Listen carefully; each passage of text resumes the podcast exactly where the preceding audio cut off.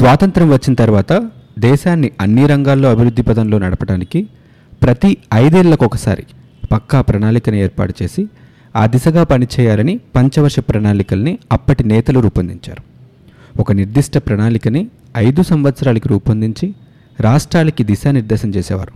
ఎలాంటి అంశాల మీద పనిచేయాలి, ఎలా పనిచేయాలి అనే సూచనలు చేసేవాళ్ళు. పంతొమ్మిది వందల యాభై మార్చి పదిహేనున ప్రణాళికా సంఘం ఏర్పాటై పంతొమ్మిది వందల యాభై ఒకటి నుంచి మొత్తం పన్నెండు పంచవర్ష ప్రణాళికలు జరిగాయి. అంటే అరవై ఏళ్ళు. కానీ ఏ ఒక్క రంగంలో కూడా పూర్తి స్థాయిలో కానీ ఆశించిన స్థాయిలో కానీ అభివృద్ధి అయితే కనిపించలేదనే చెప్పాలి. దానికి కూడా కారణాలున్నాయి. జనాభా పెరిగింది, అవసరాలు పెరుగుతున్నాయి, అవసరాలు మారుతున్నాయి, టెక్నాలజీ ఇంటర్ఫరెన్స్ పెరిగింది. ఈ నేపథ్యంలో ప్రణాళికా సంఘంలో మార్పులు రావాలి అని ఎనిమిదవ ప్రణాళికల కాలంలోనే కొంతమంది సిఫార్సు చేశారు. కానీ మార్పులు అయితే జరగలేదు. రెండు వేల పద్నాలుగులో అప్పటి ప్రధానమంత్రి డాక్టర్ మన్మోహన్ సింగ్ ప్రధానిగా తన ఆఖరి ప్రసంగం ఇస్తూ ప్రణాళికా సంఘంలో సమూలమైన మార్పులు తీసుకురావాలి అని చెప్పారు. ఆయన ఒక మంచి ఆర్థికవేత్త కాబట్టి అప్పుడు నిపుణులందరూ ప్రణాళికా సంఘంలో మార్పుల గురించి ఆలోచించడం మొదలుపెట్టారు. ప్రణాళికా సంఘంలో మార్పులు తీసుకొచ్చి దాని స్థానంలో వచ్చిందే నీతి ఆయోగ్. అసలు ఈ నీతి ఆయోగ్ అంటే ఏంటి? నీతి ఆయోగ్ ఏం చేస్తుంది? ఇప్పటి వరకు నీతి ఆయోగ్ వల్ల వచ్చిన లాభాలేంటి? రీసెంట్గా జరిగిన నీతి ఆయోగ్ సమావేశంలో మన ఆంధ్రప్రదేశ్ ముఖ్యమంత్రి జగన్మోహన్ రెడ్డి ఏ అంశాలు మాట్లాడారు? నీతి ఆయోగ్ ద్వారా స్పెషల్ స్టేటస్ వస్తుందా? ఈ విషయాలు ఈరోజు మాట్లాడుకుందాం. నమస్తే, మీరు వింటున్నది అమరవాణి.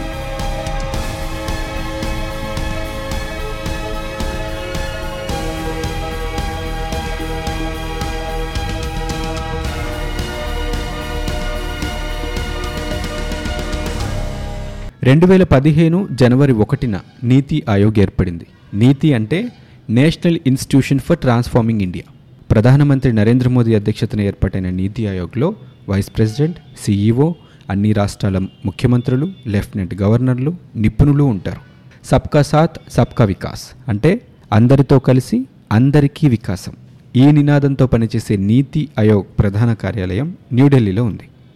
ప్రణాళికా సంఘం ప్లేస్లో వచ్చిన నీతి ఆయోగ్ ప్రణాళికా సంఘం చేయలేని ఏ ఏ పనులు చేస్తుందంటే రాష్ట్రాలకి ప్రాతినిధ్యం. నీతి ఆయోగ్లో ముఖ్యంగా చెప్పుకునే విషయం రాష్ట్ర ముఖ్యమంత్రులకి ప్రాతినిధ్యం ఇవ్వడం. ప్రణాళికా సంఘంలో రాష్ట్రాలకి ప్రాతినిధ్యం ఉంటే బాగుంటుంది అని గుజరాత్ సీఎంగా నరేంద్ర మోదీ ఉన్నప్పుడు అనుకున్నారట. ఆయన ప్రధానమంత్రి అయిన తర్వాత అదే విషయాన్ని నీతి ఆయోగ్లో పొందుపరిచారు.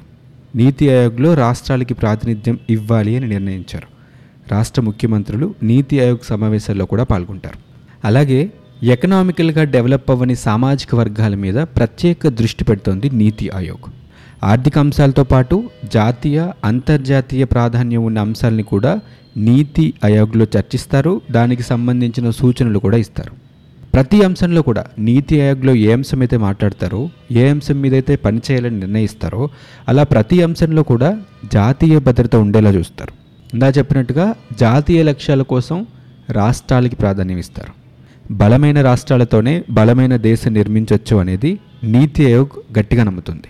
అందుకే ముందు రాష్ట్రాలని బలంగా చేయాలి, రాష్ట్రాలని అన్ని రంగాల అభివృద్ధి చేయాలి, ఆ తర్వాత దేశ అభివృద్ధి కూడా ఆటోమేటిక్గా సాధించవచ్చు అన్నదే నీతి ఆయోగ్ గట్టిగా నమ్మే సూత్రం.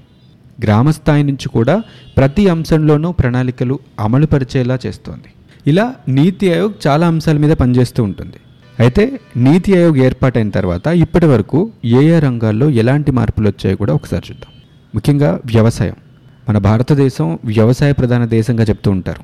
దేశానికి రైతు వెన్నెముక లాంటివాడు అంటారు. డెబ్బై శాతానికి పైగా ప్రజలు కూడా వ్యవసాయాన్ని నమ్ముకునే జీవించేవారు ఉన్నారు మన దేశంలో. అయితే ఈ వ్యవసాయ రంగంలో సమూలమైన మార్పులు తీసుకురావడానికి నీతి ఆయోగ్ కృషి చేసింది. ముఖ్యంగా model land leasing law two thousand sixteen. ఈ చట్టం కౌలు రైతుల హక్కులు, భూస్వాముల భద్రత కోసం ఏర్పాటు చేశారు.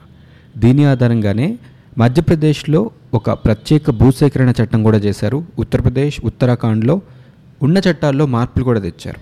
ఇక ఆంధ్రప్రదేశ్, తెలంగాణ, ఒరిస్సా రాష్ట్రాల్లో కూడా చాలా మార్పులు తీసుకొచ్చారు.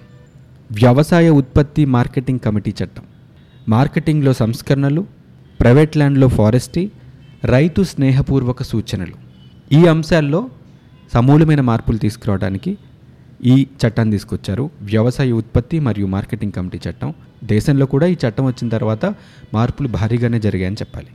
ఇక వైద్య విద్యకు సంబంధించి ప్రస్తుతం ఇండియాలో ఉన్న వైద్య మండలిని రద్దు చేసి వైద్య విద్యను నియంత్రించే ఒక వ్యవస్థను ఏర్పాటు చేయడానికి నీతి ఆయోగ్ సిఫార్సు చేసింది. ముసాయిదా చట్టాన్ని కూడా ప్రభుత్వానికి అందించింది. ప్రత్యేకంగా చర్చించుకోవాల్సిన ఇంకొక విషయం ఏంటంటే డిజిటల్ పేమెంట్స్. రెండు వేల పదహారు నవంబర్ ముప్పైన అప్పటి ఏపీసీఎం నారా చంద్రబాబు నాయుడు అధ్యక్షతన ఒక కమిటీ వేశారు.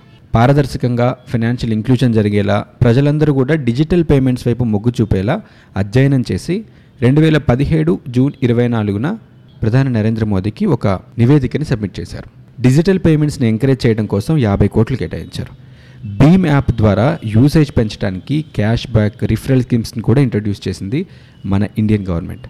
డిజిటల్ పేమెంట్స్ భారీగా పెరగటం వల్ల ట్రాన్స్పరెన్సీ ఉంటుంది ట్రాన్సాక్షన్స్లో, దీనివల్ల ఆదాయం కూడా పెరిగే ఛాన్స్ ఉంటుంది. ఈ నీతి ఆయోగ్ ద్వారానే అటల్ ఇన్నోవేషన్ స్కీమ్ కూడా స్టార్ట్ అయింది. స్కూల్స్, కాలేజెస్లో ఎడ్యుకేషన్ని స్ట్రెంగ్తెన్ చేయడానికి కొన్ని స్కీమ్స్ని ఇంట్రడ్యూస్ చేశారు.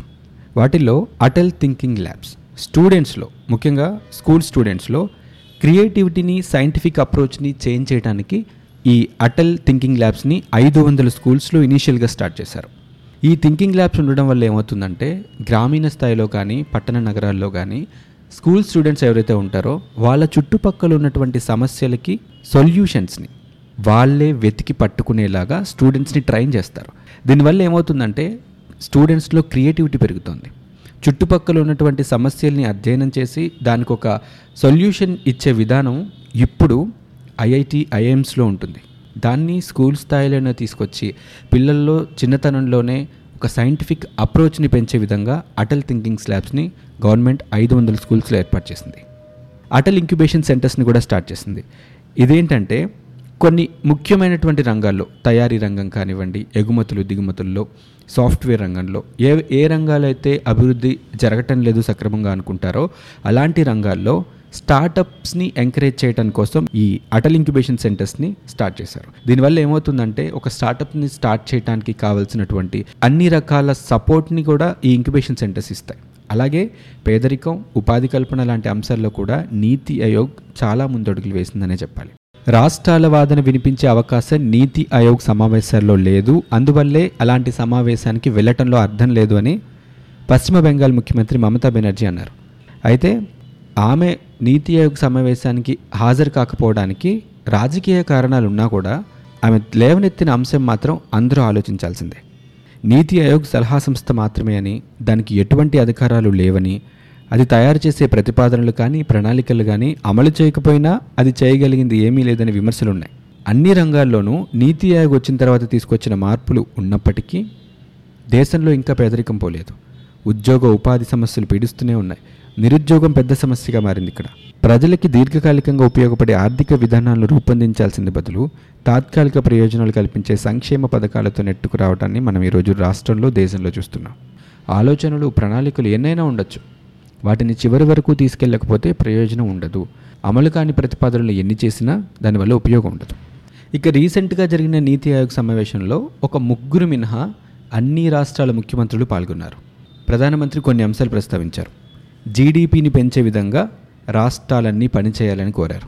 అభివృద్ధి వైపు పయనిస్తున్న దేశాలకి ఎగుమతుల రంగం బాగా ఊతమిస్తోందని, ఆ రంగాన్ని అన్ని రాష్ట్రాల వారు అభివృద్ధి చేయాలని కోరారు.